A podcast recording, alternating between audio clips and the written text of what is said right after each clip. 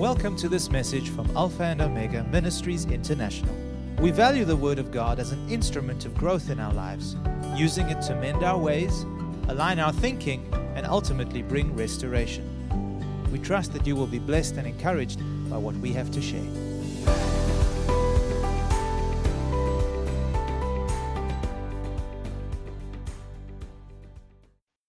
Start by um, just taking this moment to do, I suppose you could call it a bit of advertising, but it's really more of a testimony that after years of working, we are just about there. So I'm holding the proof in my hand. This week I'm going to press print on the book that we've been working on, so, that I've been working on for so long. Uh, it's called Embracing the Heart of Spiritual Sonship, and it's very much articulates my journey with Pastor Andreas over all these years as being a spiritual son to him, uh, as well as the principles I've learned along the way, the lessons and the heart attitudes that I've learned along the way. And holding it in my hand for the first time, I have to confess, was quite an emotional moment. Um, it all sort of finally has come together, and you hold it and you go, wow, it's here, it's done. And it's really made me think back. And so, think back on my journey afresh appreciate and be grateful afresh for the journey that God has led me on the past 23 years. And that's where I'm going to start today with my sharing. It's I'm not going to jump straight into the word. I'm actually going to share with you parts of my story because it, it does things. When we share our testimony, we realize that every one of us has a unique and a very special story. And our story holds within it grace because when we see and when we communicate the wonderful things that God has done for us in our lives, despite all our own shortcomings and the mistakes we can make along the way, we communicate to people that we're normal, that the things we're going through and the things they're going through are very similar. And so let me start my journey and and basically share that about 23 years ago, it was about this time of the year, 23 years ago, that I set foot in Alpha and Omega Christian Fellowship for the first time. Now, just to bring you into the state of my my headspace in that in that time and season of my life, I thought I knew a, a few things about Christianity. Uh, you know how to do Christianity, what Christianity was all about.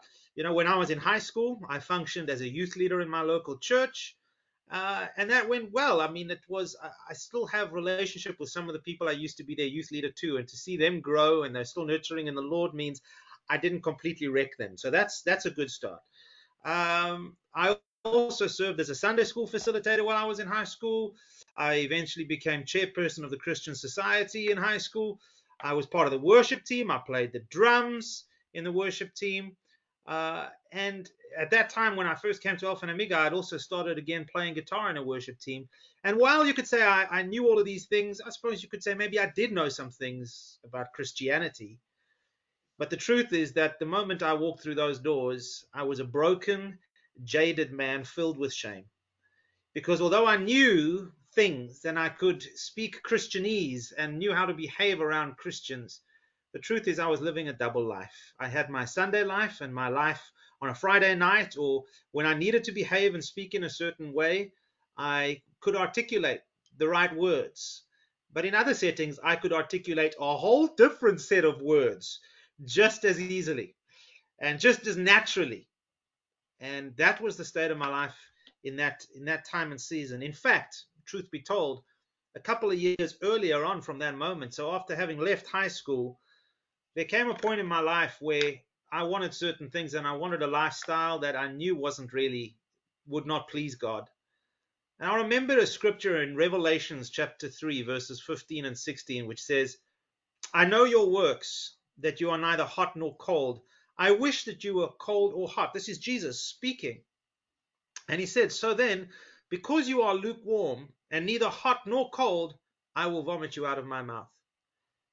And the truth is, in my heart, I knew that I wasn't hot. I wasn't passionate about the things of God. Clearly, there were other things in my life that I was more passionate about, that uh, I was far more interested in and at least I guess suppose I was honest enough with myself to acknowledge that I didn't want to be hot either. And so I knew lukewarm wasn't an option. So I went cold.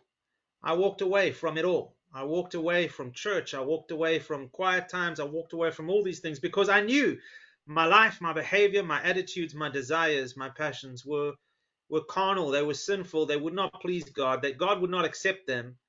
And as a result, I suppose in some ways I also believed that because of it, God wouldn't accept me. The truth is, I wanted to be a good man.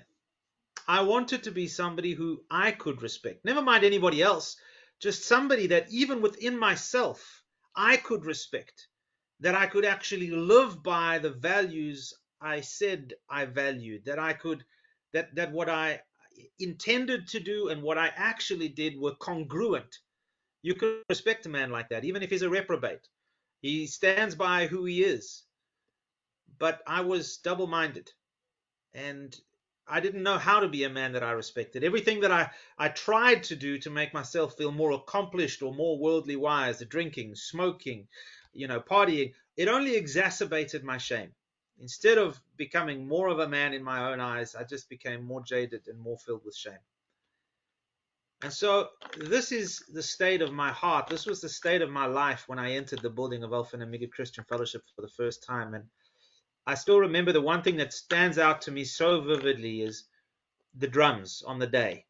Because I used to play the drums in my old church, and it was quite a conservative church. I was always in trouble for playing too loudly.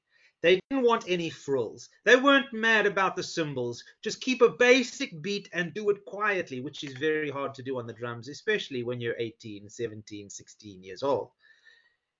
And I remember I came into church that first Sunday and we played a song. They played a song that was called um, There's a Wind a Blowing.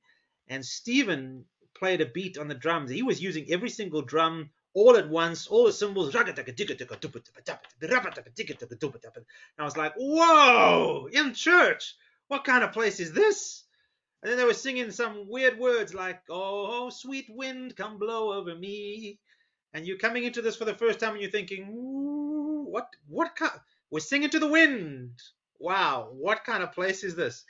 I was green. I had no idea. I didn't have any understanding. It was just very, it was a culture shock for me. Uh, but you see, the truth is that the reason I came through those doors, as much as it was strange for me, as much as uh, it was the beginning of something new that I didn't even realize was the beginning of something new, there was a reason I came through the doors on that of the church on that day, and that reason was a very simple reason. The reason I walked through the doors August of the year 2000 is because somebody invited me and they brought me along. They didn't just send me, they didn't give me the address and said, hey, go check out this place. They simply invited me along to that which they were invested in. They were a member of the church. Let's be honest, I wasn't going there because I was interested in what the preacher was going to say. I wasn't going for the worship. It was a girl who invited me, and that's all I was interested in. But nonetheless, God used that. And she was going to church. She said, Well, this is the church I go to. You know, would you come with me? And so I did. And that was good. And what it did was that brought me into an experience that was very new for me. It was strange, but yet it it also that moment is probably not the moment where things began to change in my life. I kept going to that church for a while because I kept developing the relationship with that person that I, that brought me. But it was a few months later when things began to change. You see, I tend to turn like an oil tanker. I don't change on a dime. Some people can change quickly. I'm like a tanker. I turn very slowly. It takes a long time for me to change, to really get my head and my heart around some things. But when I came to this church, I thought I knew a few things about Christianity. I knew my heart wasn't in the right place, but I knew how to put on a bright face and I knew how to ask the right questions and put out the right image and you know say the right things. That was of course until i was met by and confronted by the force of nature which many of you might know colloquially as andreas kyriakou. And uh, as he began taking an interest in my life i was confronted by questions.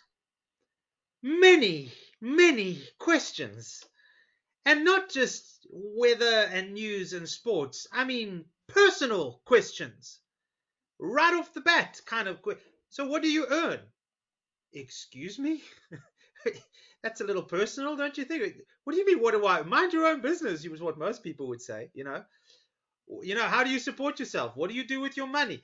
Uh, you know, all kinds of different questions that just came at me again and again and again. And this man took an interest in me. And it was as a result of somebody taking an interest in me that my heart began to open up and that slowly God began to draw me back in. This prodigal who, was, who had run away, he began to draw me back in. And he did it through a man who took an interest in me. And if I if I want to leave and deposit a message in your heart today, I want you to realize the power that God can wield through you and through your life as you give yourself to taking an interest in those around you. Listen to what Jeremiah chapter 31, verse 3 says The Lord has appeared of old to me, saying, Yes, I have loved you with an everlasting love. Therefore, with loving kindness, I have drawn you. You see, we all know and understand that God loves us unconditionally. Sometimes we, in our own guilt and shame, we find that hard to believe. Can God really love me after the, what I've done? Can God really love me given the way I still feel and the things I'm still dealing with and the sin I'm grappling with? Can God still love me unconditionally despite there being incongruencies between what I say I value and what my actions or the fruit of my actions demonstrate? You see, despite my walking away from God, despite my decision to say, well, I'm not going to be hot towards you, so I might as well be cold, despite that, despite the shame that I was dealing with, God's unconditional, unyielding love didn't give up on me. And with loving kindness, he drew me back in, and he used a man to do that. Now, I knew it was unmerited. I know that I didn't earn that love or any kind of favor. But this man, for some reason, seemed to believe in me when I no longer believed in myself. He took an interest in me, and he was willing to take a risk on me, and he was willing to trust me when I wasn't even sure that God trusted me.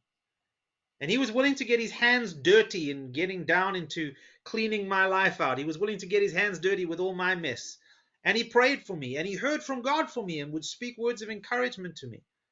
He began to expect more of me than perhaps I even expected of myself. And he kept pointing me again and again and again back to the one whose loving kindness it was that was drawing me in. When we look at the life of Jesus, Jesus said something unique, marvelous to his disciples. His disciples once said to him, Show us the Father. What is the Father like? And Jesus said, if you've seen me, you've seen the Father. He wasn't talking about physical appearance. He was talking about a heart that was being communicated. The Father was working in and through Jesus into the lives of his disciples. Now, I, none of us are Jesus to this world, and Pastor Andreas isn't Jesus to me. But God was working in and through this man into my life, the same way that God worked in and through Jesus into the lives of the disciples. The same way that God worked in and through the Apostle Paul into the lives of those he ministered to. It's God who does the work. No man can save, no man can forgive, no man can redeem. That is the Lord's business. But God has chosen to work through you and I. God has chosen to work through people. And it doesn't, you don't have to carry some title. You don't have to be a pastor or an evangelist or a past or a prophet or an apostle. You don't have to carry some kind of spiritual title. All that you and I need to do is be saved. What I can say, my testimony, my story, what this is all about is the fact that I would not be who I am today if it were not for the love and the affection and the discipline that I received through a relationship of somebody who loved me enough to take an interest in me, to go out on a limb and invest spiritually into my life. But you can even take that back a little further and say, I would never even have been in this relationship if somebody hadn't brought me to church. They had a role to play. They were pivotal in repositioning me, whether they realized it or not. Clearly, I didn't realize it at the time. But let me illustrate for you through a story how simple this principle is. Um, I'd heard this story before, and so I went to go and look this up on the internet. I don't download my sermons from the internet, by the way, but this part I did. I'll say it up front. This I got off the internet, but it's a beautiful story, and I want to read this to you. Have any of you ever heard of somebody called Edward Kimball? Edward Kimball. Not some famous evangelist, maybe, that you've heard of? Well, let me tell you the story of Edward Kimball. Kimball was a Sunday school teacher who not only prayed for the hyper boys in his class, but also sought to win each one of them to the Lord personally. He decided he would be intentional with every single last one of them. Surely he thought about throwing in the towel.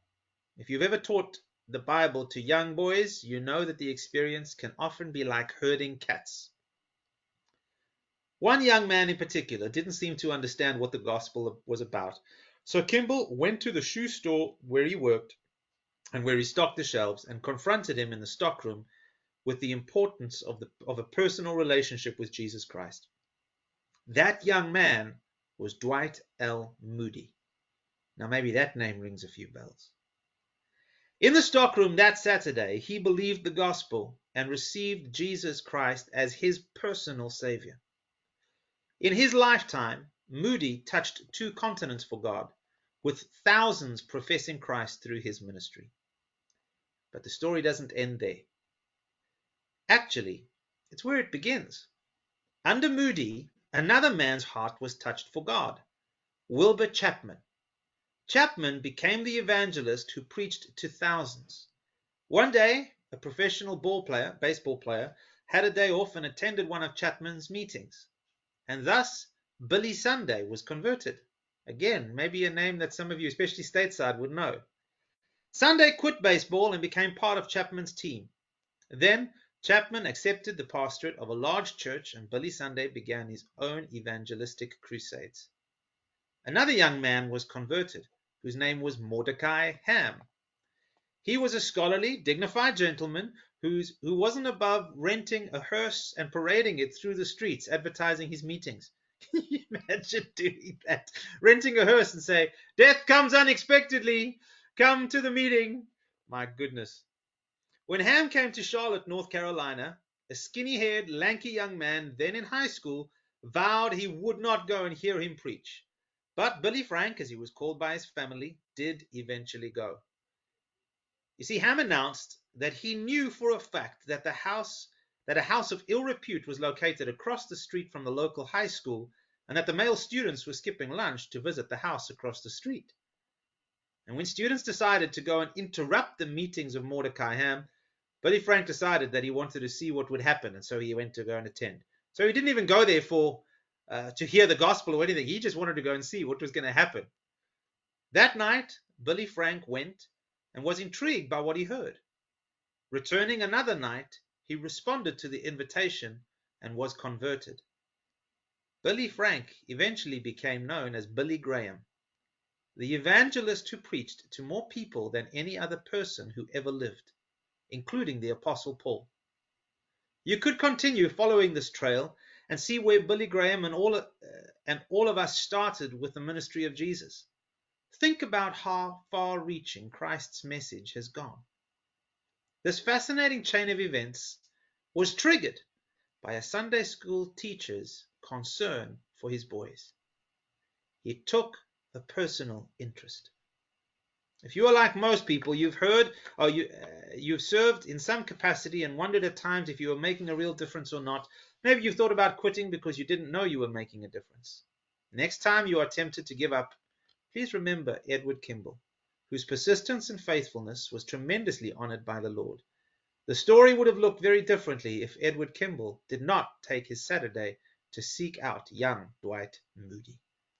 And he closes with this with this uh, little phrase. It says, "You can count the apples on a tree, but only God knows how many apples are in a single seed." Just laying, reaching out to somebody, sowing a seed of loving kindness that demonstrates the love and favor of God. Sometimes that seed comes in the form of correction or good advice or encouragement, but you never know the harvest that seed may bring. You may be wondering who witnessed to Edward Kimball. We don't know. I'm not sure it matters really. But we see this principle even in scripture. 1 Corinthians chapter 3 verses 6 to 9. Paul writes to the Corinthians and he says to them, I planted the seed in your hearts. Apollos watered it, but it is God who made it grow. It's not important how, uh, sorry, who does the planting or who does the watering. What's important is that God makes the seed grow. The one who plants and the one who waters work together with the same purpose, and both will be rewarded each for their own work. For we are both God's workers, and you are God's fields. Uh, you are God's field. You are God's building. You see, folks, maybe we need to take some pressure off ourselves and, remind, and remember that it's not our job to get people saved. It's not your job. Only Jesus can save people. You or I can't save them. Even if we were to hang on a cross, we wouldn't be able to save them. But you and I do have both the privilege and the responsibility of sowing seeds of His love and sincere care into the lives of others. And we need to see this as, as a twofold thing. It is a privilege. Why is it a privilege? Because we ourselves have tasted of it. We have experienced the loving kindness of God. And so, because of that, we have a point of reference. We have received something that we are able to share. And number two, we also need to see it as, as our responsibility. We get to introduce people to God and show them what He is like. And sometimes we will sow a seed, sometimes we'll water the seed someone else has sown, sometimes we will reap a harvest. Sometimes we'll just bring them along into what it is that we are doing so that they can see for themselves. Just like Paula has done with Lisa today.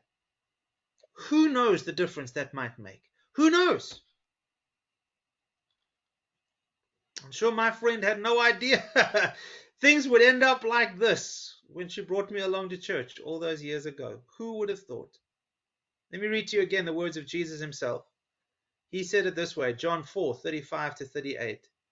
You know the saying, four months between planting and harvest. But I say, wake up and look around. The fields are already ripe for harvest. The harvesters are paid good wages, and the fruit they harvest is people brought into eternal life. What joy awaits both the planter and the harvester alike. You know the saying, one plants, another harvests, and it's true. I sent you to harvest where you didn't plant. Others had already done the work, and now you will get to gather the harvest. Folks, sometimes our thinking concerning evangelism or sharing the gospel seems like a daunting task. It's sometimes we think, oh, I don't know enough. I need to, you know, I need to have all these answers. I need to have all things figured out. I want to say to you that people are unlikely to take any interest in Jesus until we take a sincere interest in them. Before I tell somebody something, let me show them what sincere love looks like. And I want to tell you, folks, today it is easier than ever before than to take an interest in somebody. We're on the other side of the world and yet we are meeting together. You have a phone. At any minute, you can pick this up and phone somebody. You can send them a message of encouragement. You can pop them an email. You can phone them. You can do a video chat. Hi, I had you on my mind. Oh, I was praying for you. I was thinking about you. How are you doing? How's your family? I heard you weren't well. Can we bring you some food? Can we? You know what? you know, it's, it's so easy today. Even in South Africa, we found out some friends were not well. They lived in another city. So we phoned the local supermarket and said, please deliver. It's so easy to show love and kindness these days. We actually have no excuse. Now, let me ask you a simple question. We want to introduce people to Jesus.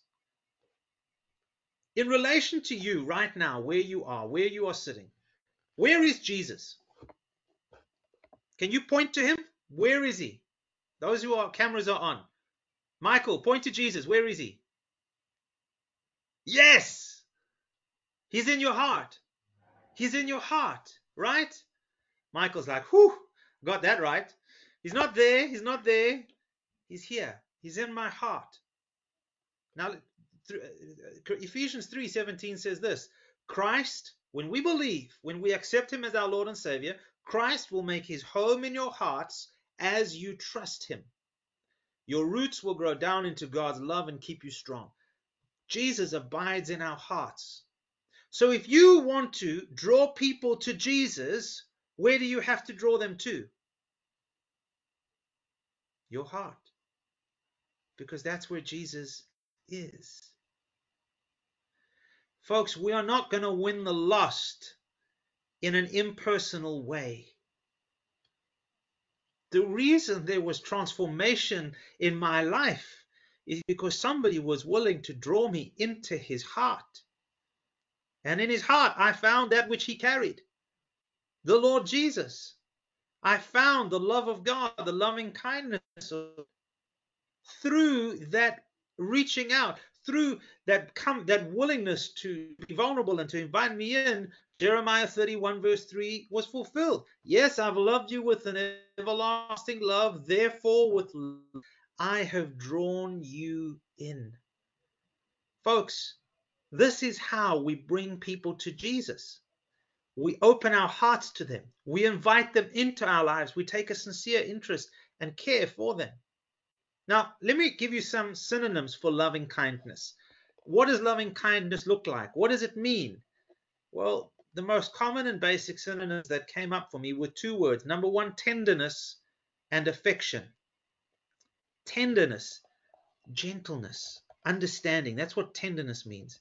And affection. Folks, affection is a practical word. The Bible says, let us greet one another with a holy kiss. Okay, maybe that's going a little too far, especially right at the beginning. Okay, just take it easy, slowly. We're not going to go straight into that. But I will say to you that affection is affectionate, it is expressed. I come out of a very, I, I, a very affectionate family. There's not a conversation I have with my sister or my father or my mother that doesn't end with love you. My last words to my dad see you, dad, love you. Well, that's, and I want to say to you, people say, oh, you say it so much, it doesn't mean anything anymore. Hogwash, absolute hogwash. Those little words, those constant affirmations, those constant expressions of affection continue to close the gap that the world and our busyness and the enemy tries to bring between us. And it constantly reaches out into the heart of the other person and affirms them. I know you, I see you, you matter, you are valuable, and I love you. That's what it says every single time.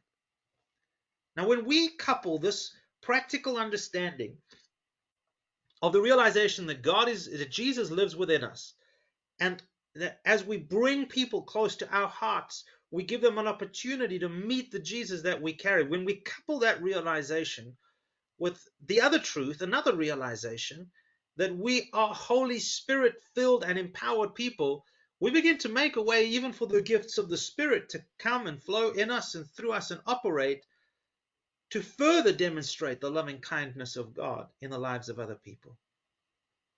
And this was really the difference between just simply drawing me in, and where drawing me in turned into discipleship. You see, the drawing in is the initial part, but flowing out from that was the gift, the person of the Holy Spirit at work in this relationship between Pastor Andreas and I, where he would begin to speak to me through Pastor Andreas.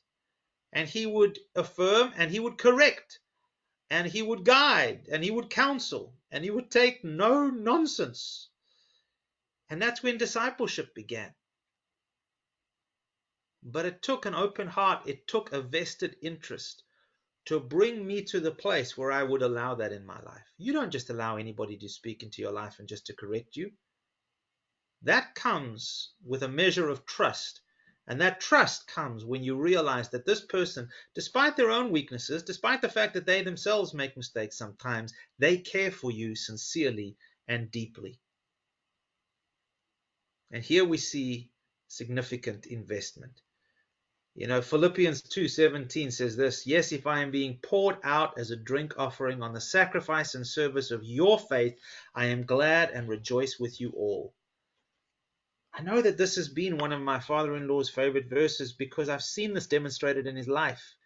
I am Stephen Michael, Michael, Johan, Antoinette, Nikki, so many of us, so many of us here on the screen are where we are.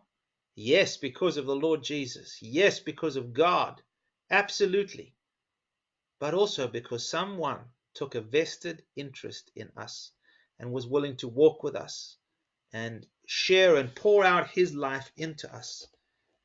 Now, folks, when this comes to you and to me, and the way we often think about ourselves and the things we know, we, we undermine them. We think they're small. We may think that they're insignificant.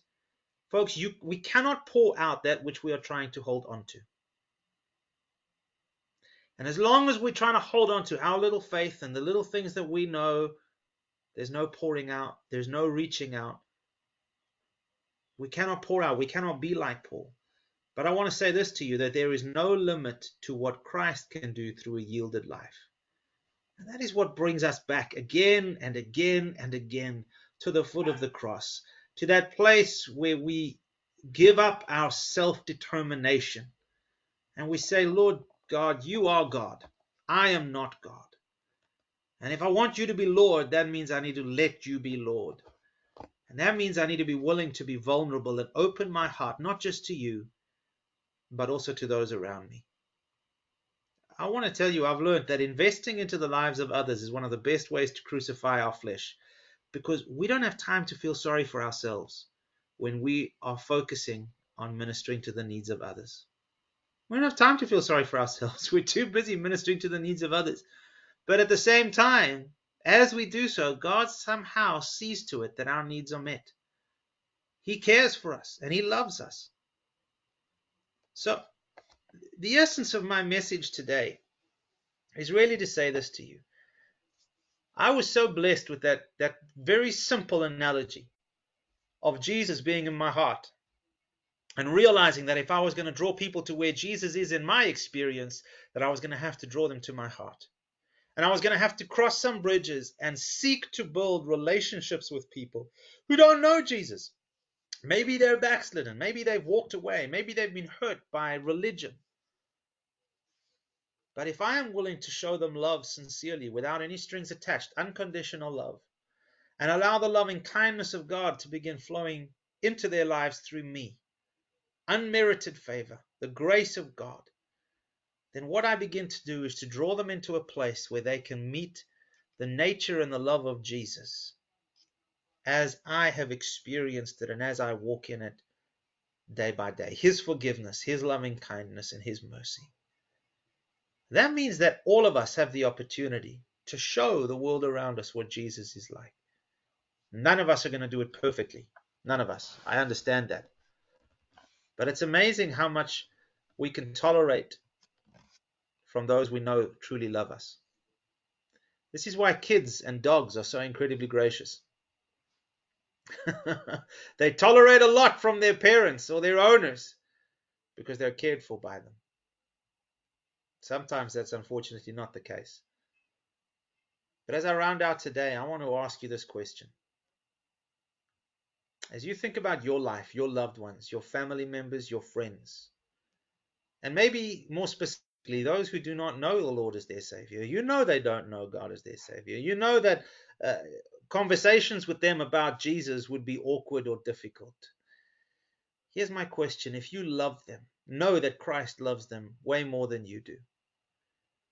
But could it just be that you opening your heart to them could open and set off a chain of events, a set of dominoes beginning to fall that could lead them into a relationship with Jesus through being drawn in by his loving kindness expressed through you? You've got nothing to lose. Loving kindness is the kind of thing that there's no limit to. The more we give, somehow, the more we experience it from God and from those around us. But it's something that's rare in our world today as each one is seeking for his own. Each one's looking out for number one themselves. So when there's somebody else that comes along and suddenly shows something different, people sit up and take notice. So I want to say to you today who are those? Write them down, maybe even now. Take a note. Think of somebody in your immediate circumstance who you care about. Maybe if you're honest, you don't care that much about them, but you feel you should. Maybe that's okay. That's a good place to start. But how is it you, that you can show some loving kindness to somebody in a practical way? How is it that you can show some affection to somebody? You know, maybe it's time to tell somebody that you love them. You've walked with them for a while and just say, hey, I want you to know something. I really care about you and I'm so grateful for our relationship. Thank you for being a friend to me. I love you. You know, for us guys, that's especially difficult. Yeah, guys, we don't share emotion. We're tough. We don't share emotion. We don't tell another guy you love him. Whoa, you're gonna give the wrong idea. Now, you start off doing it as a joke. You say goodbye to your mate. Bye, love you, bud. They'll probably go, love you too. But you've broken the ice. You're in there. You've got a foot in the door. That's a start. It's okay. It may seem simple, may seem little, may seem facetious even. But I want to say to you, expressing emotion, expressing sincere care begins to open up people to you. When, you, when their hearts begin to open to you, they begin to open without realizing it to Him who is within you. And so I want to leave you with that today. Perhaps the place you need to start is in the place of prayer. And start talking to God about that person. Be deliberate about it. I would so love, I would, I would truly love that in leaving this message tonight, each one of you would say, okay, that's the name and that's the person. And I'm going to write it down. And maybe you've got to stick it on your mirror above your, your bathroom or stick it on your fridge or write it in your diary or put it and pray for that person regularly. And, and maybe give them a phone call just to say hi and begin the journey and the exercise of letting some loving kindness flow out from you so that that person can be drawn into a relationship with Jesus through your influence. Amen. Thank you for listening to this message. For additional resources or more information about this ministry, come and visit us at alphaomegaint.org.za.